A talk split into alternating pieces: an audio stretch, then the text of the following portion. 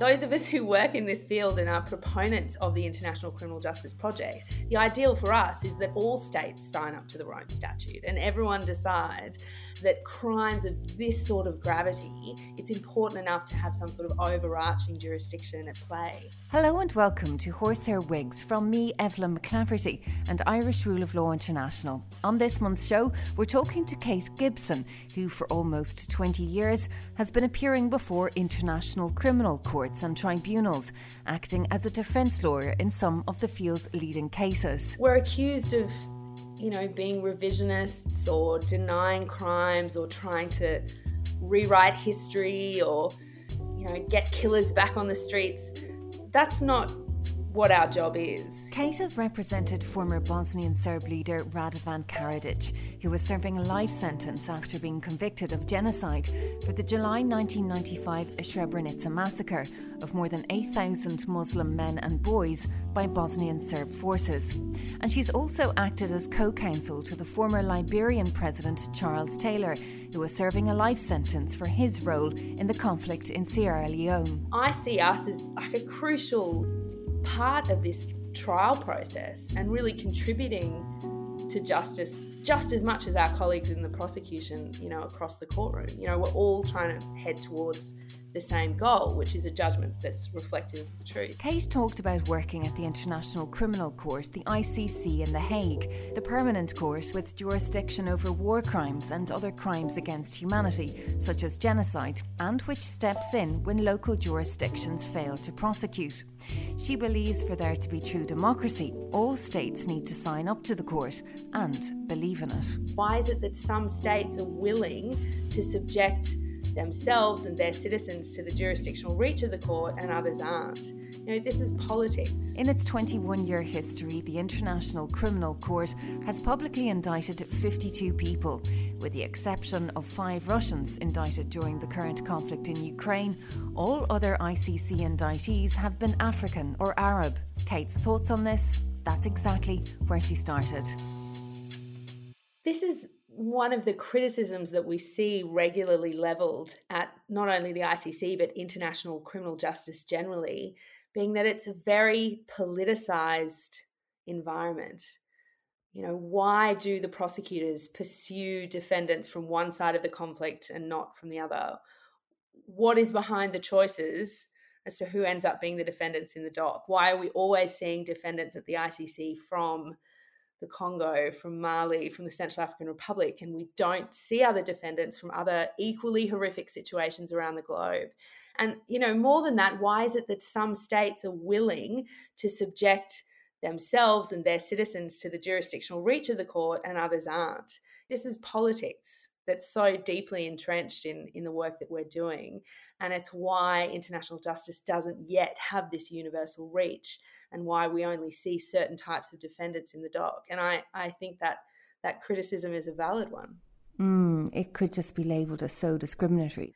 I think it's a question of whether or not states want to cede or be seen as ceding any of their sovereignty to an international institution that they can't quite control and that they don't quite understand, and that they're very happy for these sorts of international crimes as and when they do occur to be dealt with on at a domestic level.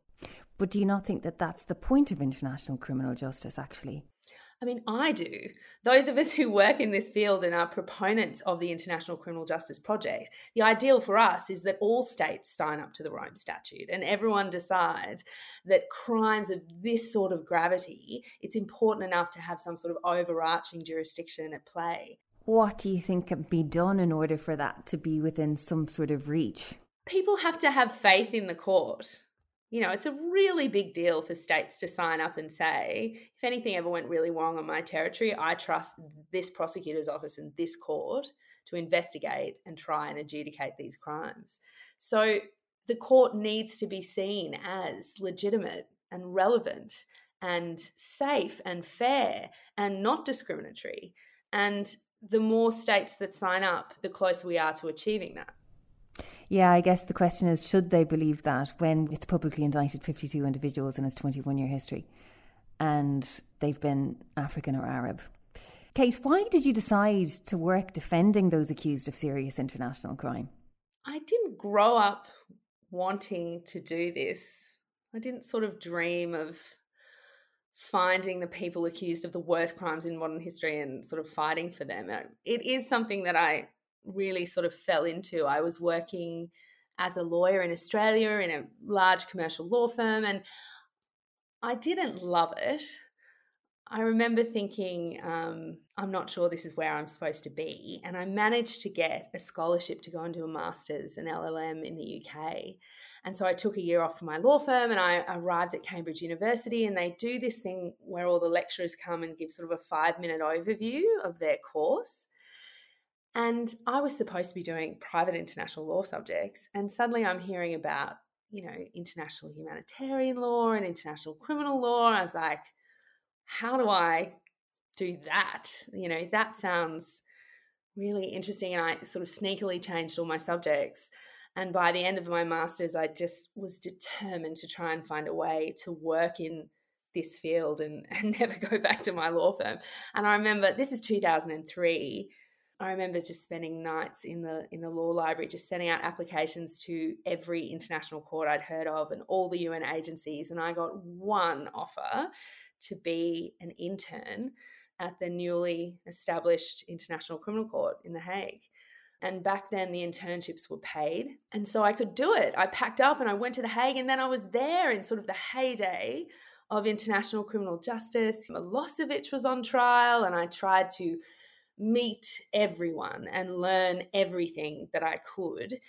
And I ended up meeting this girl, Caroline Bousman, who is a Dutch lawyer, and she told me she was working as a defense legal assistant at the, the UN Tribunal for Rwanda in Arusha in Tanzania. And she was working on the Bagosora case, which sort of was the main military case at the Rwanda Tribunal against four high ranking former members of the Rwandan armed forces who were essentially charged with being responsible for the 1994 Rwandan genocide. And I remember thinking, what? How is that your job? That is horrible. I cannot imagine even speaking to those people, let alone sitting next to them and trying to help them. That is such an awful job.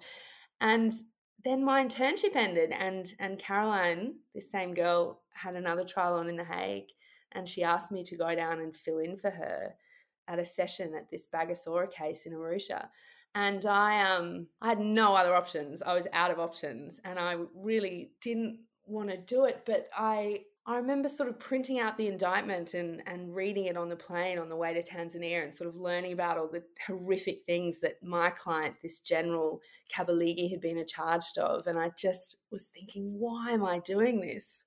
Why am I going? And I landed in Tanzania at night and I was 25. I'd never been to Africa before. I was so naive. And I had to go to this prison and meet this general. And I was terrified. I was so scared. I remember, you know, walking into this prison, there were these fluoro lights and all these moths flying around it. I was absolutely terrified. And after two weeks, I remember thinking that the prosecution really didn't have a strong case against this general and sort of begging to stay on the team, which I did. I stayed with that team for, for several years.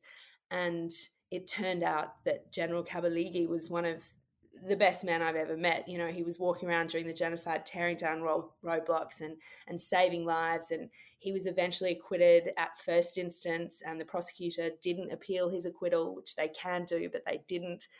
And that was sort of it. You know, after 11 years, this man had been in prison, walking with him out of the courtroom, sort of into the sunshine where his family was waiting for him.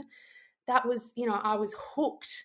I was like, this is, I want to do this for the rest of my life, you know, using the law to try and get these outcomes. And, and that was the start of sort of 20 years I've never been able to recreate that moment, I have to say, um, but I've tried, and and I've been doing the same job now since since then. It's more often than not the case that the accused is convicted, right? I mean, it's very rare that the accused walks free. I mean, we are not in it for the outcomes. When we're defending accused in front of these courts, you know, sometimes you have cases where you are really trying to demonstrate to the judges that they can't credibly draw a link between the crime base and your client.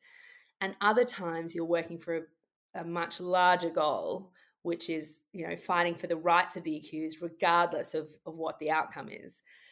I'm not going to say it feels the same sitting there for, for an acquittal and sitting there for a conviction. You know, that would be a lie. Um, acquittals feel very different. There's something about watching someone receive a, a life sentence, you know, the sort of the impact of, of that in that moment, even if the outcome is right, is is still from a human perspective quite an overwhelming moment. Um, I see us as like a crucial part of this trial process and really contributing to justice just as much as our colleagues in the prosecution across the courtroom. You know, we're all trying to head towards the same goal, which is a judgment that's reflective of the truth. But we're accused of, you know, being revisionists or denying crimes or trying to rewrite history or, you know, get killers back on the streets. That's not what our job is. In its simplest form, our role is to test the evidence that's being presented by the prosecution so that when the chamber at the end of the day deliberates and makes findings of fact, they're making findings that are based on an evidential record that's been thoroughly tested by us if we've done our job. And that means that the judgments are real, right? And they can stand the test of time. And if you think about what the prosecutor is actually trying to prove in these cases, it's essentially three things. They're trying to prove that the crimes themselves occurred and that these are international crimes. Secondly, that they, you know, rise to the level of, of genocide or crimes against humanity or war crimes. And thirdly, they're trying to establish that this accused, that your client is responsible for them, that he's the one. I say he because in large part the, the defendants are male, that he is the one who who ordered or planned or you know aided and abetted or was part of a conspiracy to commit the crimes. And our role often isn't to challenge all of those three things. The crimes that we're talking about happened right? These these are historical facts. You know we're not getting up and saying nothing went on in Rwanda or there weren't crimes in the former Yugoslavia. And oftentimes we're not challenging that they are crimes against humanity or, or war crimes. In some cases at the ICC, in, in the post election violence cases in Kenya and Cote d'Ivoire, then that was an issue.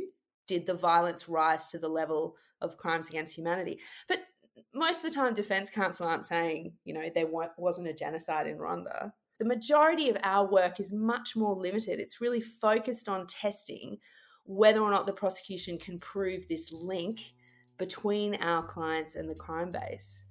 And that's a really specific task. And we're not rewriting history or denying crimes. We're just pushing the judges to consider whether or not they can make a finding that our client is the one who's criminally responsible.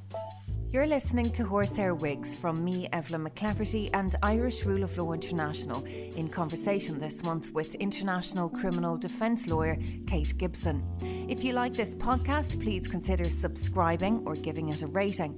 It's funded by Irish Aid and brought to you by Irish Rule of Law International, an NGO with its headquarters in Ireland and with programmes in Malawi, Tanzania, and Zambia, namely. You can find out about its work on its website, irishruleoflaw.com ie.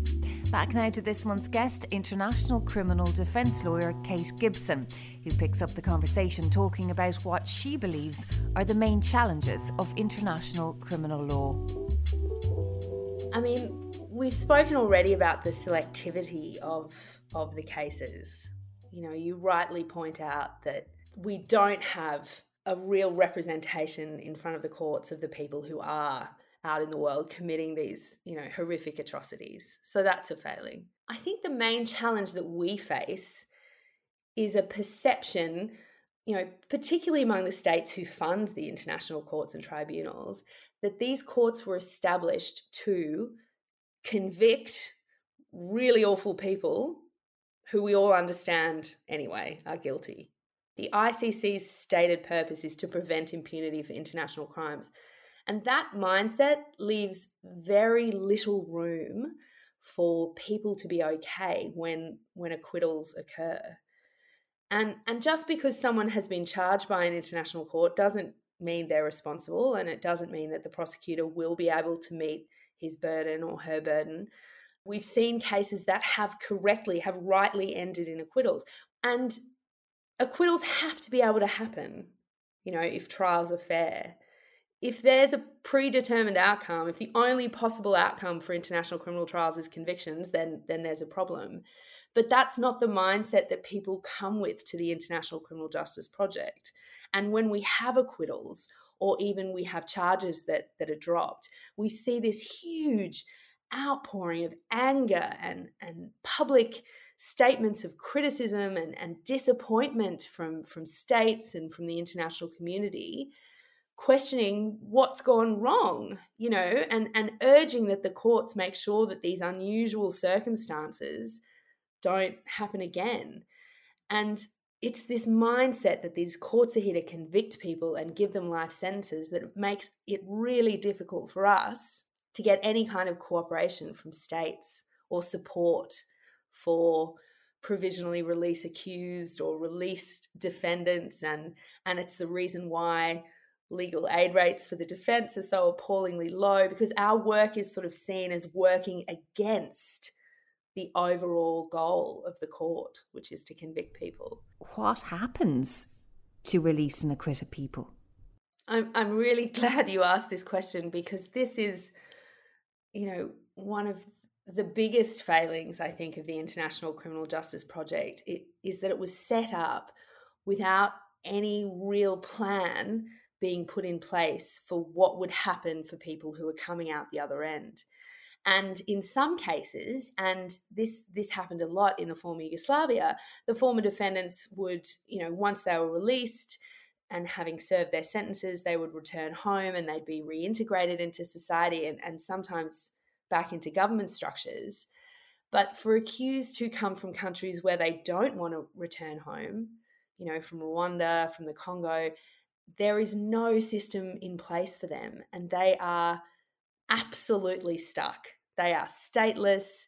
They have no ability to support themselves, to rejoin their families. Sometimes they're illegally detained. And, and the reason for this is that states who, who might support international criminal justice don't yet see it as part of their role to give a home and a, and a chance at a dignified life to people who have formerly been accused. This is part of the problem with the mindset and the approach to international justice.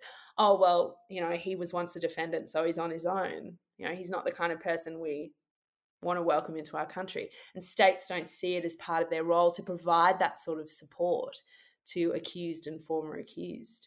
And the courts are, very happy to give themselves the power to detain people, you know, to deprive people of their liberty, but they don't have a plan for what to do at the end. And then we have human rights problems, right? We have people who are deprived of their right to freedom of movement, to family life, you know, the right not to be arbitrarily detained because no forethought was given to this when the courts were established. So it's double victimization. I mean, that's exactly what it is. That's exactly what it is. And and the solution is for states to say, okay, we are supporters of international criminal justice, and that isn't just limited to locking people up. Part of our support has to be helping them reintegrate once they've been released. But we're not there yet. And it's a difficult constituency to advocate for. It's hard to get in front of states and say we have this problem with former accused. Like they're not a sympathetic group of people in the eyes of states. But you can't just support a certain aspect of international criminal justice. You can't just say we're all for convictions and we're going to support that aspect. It's an entire project that states need to get behind. How do you end up on a particular proceeding, Kate? Are you chosen by the accused? How, how does that work? Yes. Exactly. Essentially, the the clients, the new um, people who are who charged and arrested and brought to the courts are given a list. There's a list of lawyers. The ICC has a list. It's public. It's on the website. I think there are about 900 lawyers on it last time I checked. And you know, in order to get on the list, you have to meet certain criteria. You need 10 years of relevant experience and you have to be a lawyer of good standing. And but yeah, the clients are free to pick whoever they want. Have you ever been confronted with um, rather tricky moments? For example, if alleged victims were present during a trial? Yes, for sure. I think my whole professional life is just a series of excruciating moments. I don't see victims being in the courtroom as tricky. You know, victims are always in a trial. They're, really at the center of everything we're doing, and they're the reason that we're doing it. So, so they should be there. They should be following the trial as closely as they can. But there are many tricky moments for sure. I mean, often initially with the clients, you know, that process of meeting them and building trust with them and and trying to get them to tell you the things that you need to know to be able to do your job and and having to confront them you know when they don't. And and tricky moments inside the court as well. You know many of the court staff really value and appreciate and and respect the work of their colleagues in the defense but some of them don't you know and that can be tricky and and disappointing. And you know just tricky moments in life. If you go to the hairdresser and they're like what do you do for a living? That's tricky. I always just lie. I say i'm in marketing or something because no one really wants to talk to you about genocide when you're getting your hair done. So eh, there's yeah eh, it's not a conventional job and it's and it's a difficult one to describe but for all the reasons that I, i've said it's a really important one International criminal tribunals can end up costing millions, a billion in the case of the International Criminal Tribunal for the former Yugoslavia, which you worked on. With that in mind, what kind of resources are given to defence teams in that? I mean, firstly, this this narrative that international criminal justice is really expensive, you know, it costs millions, and that's right, it does. But compared with the money spent on you know, weapons systems and election campaigning. You know, it's not a bad thing to be spending money on international criminal accountability. I guess it's really a question for the affected communities. Does the population in Rwanda or the Congo or the former Yugoslavia think that it's money well spent? That's that's probably the actual question. But in terms of how these resources are distributed, um, defense teams at the ICC are not given the resources they need to be able to effectively do their jobs. The legal aid scheme of the ICC provides far, far less for the defence than the schemes at the Rwanda Tribunal or the Yugoslavian Tribunal. Um, you know, we earn a third less than our prosecution counterparts. We have no social protections, no sick leave, no maternity leave, you know, no health insurance. And you might be thinking, like, why is she talking about her working conditions on a legal podcast? What's up? But it is important because this consistent underfunding of the defense means that the international criminal bar isn't diverse. You only have people doing these cases who can afford to support themselves and live in Europe. So it makes it so much harder for lawyers from the Asia Pacific or Africa or South America or Ireland or anywhere to leave their national practice to pay for themselves and their families to move to the Netherlands, to leave all their social protections and start working for a salary that isn't enough to support a family living in The Hague. It's objectively not. So we're just missing out on any kind of diverse perspectives and experience. And as a legal community, we're really depriving ourselves of that, which is a shame for the entire field. So that's why this question is really pressing and important. So there's not a huge amount of diversity then within that space. Not at all.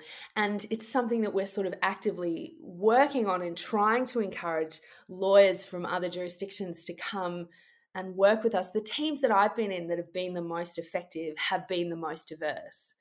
You know, it is ridiculous to think that I, as an Australian lawyer, can stand up and represent someone from the Congo who I might not even share a common language with without teammates and lawyers around me who have that level of language and cultural knowledge. You know, we're we're mad if we think we can do that.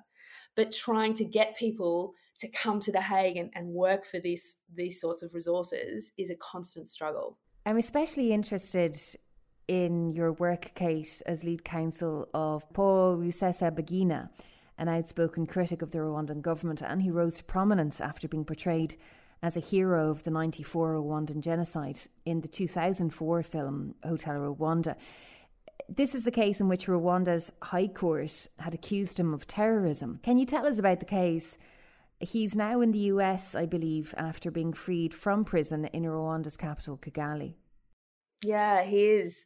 Um, I I loved working on this case. It was such a privilege to, to lead this team. And yes, you're right. Paul was released in March of this year, and he's slowly sort of recovering from the two and a half years he spent detained in Rwanda. Um, it's probably the most challenging case I've ever worked on, mainly because we couldn't get to Paul. We weren't allowed to visit him. Um, we weren't allowed to represent him in the terrorism proceedings in Kigali. Um, we couldn't speak to him on the phone. And so we were getting really alarming reports of, of his conditions of detention and his treatment and, and his state of health. And because he was viewed in Rwanda as sort of an enemy of the state, our incredibly brave local lawyers in Rwanda were facing these huge, unimaginable, really, security risks. And we were also facing these waves of sort of abuse and attacks from the government and its supporters, which I think was really hard on Paul's children and, and his wife. Any advocacy they did on his behalf was met with sort of abuse, even from high level government officials. And the level of you know trolling and physical and electronic surveillance of the family and the team was all new to me i, I hadn't experienced anything like that before and it's difficult to do your job in those circumstances when you start to feel really nervous about your own kids and your own family and what you're exposing them to but you know in the end amazingly this this case had a good outcome and paul was released and it's just been incredible spending time with him and being there when he walked off the plane. Yeah, that that might even top my first case. It was it was very emotional. I was very proud of us and what we'd managed to achieve. I want to talk to you about you working with the United Nations fact finding mission for Myanmar. You're a legal consultant working to document crimes committed against the Rohingya since 2016. And um, we've spoken actually to Eva Buzo um, from Victim Advocates International about the, the plight of the Rohingya community and certainly their conditions within Cox's Bazar refugee camp. What is that work, Kate, and how's it coming along? You know, I, am so happy to have a chance to talk about the Rohingya. I've just come back from the camps in Bangladesh where a million people, a million Rohingya live in these, frankly, horrific camps in in Cox's Bazar in Bangladesh, and you know you just mentioned 2016. This situation has been going on for years and years, and the Rohingya just keep slipping down this list of of international priorities and and the situations that that everyone's talking about, and you know they feel it. They feel th- that the attention of the international community is, has moved away from them, and there was a lot of hope I think at the beginning that the proceedings before the International Court of Justice and, and the ICC would bring some measure of accountability for the crimes that were committed in 2016 and 2017. And for the Rohingya, that they could use these outcomes to try and move towards a safe and dignified return back to Myanmar. And it hasn't happened. It hasn't happened. I think this is a, a, key example of where international justice has failed the victim community up until this point. So I really hope that these proceedings can can be reprioritized and we can fit, keep moving forward and this situation can be turned around. And again, Kate, do you believe that's political? I don't think there's anyone who's actively saying let's deprioritize, you know, justice for the Rohingya. But there's not necessarily anyone who's saying let's prioritize. If it's being said, it's not being followed up with action. And you understand it. Look at what's happened in the last 18 months on the planet. Look at what's happening. You can see why the spotlight keeps shifting and and why focus moves. But we have these victim communities around the world and we've told them that international justice is what they need and it's coming and then we can't just walk away from that. Kate, thanks for your time today. Thank you very much.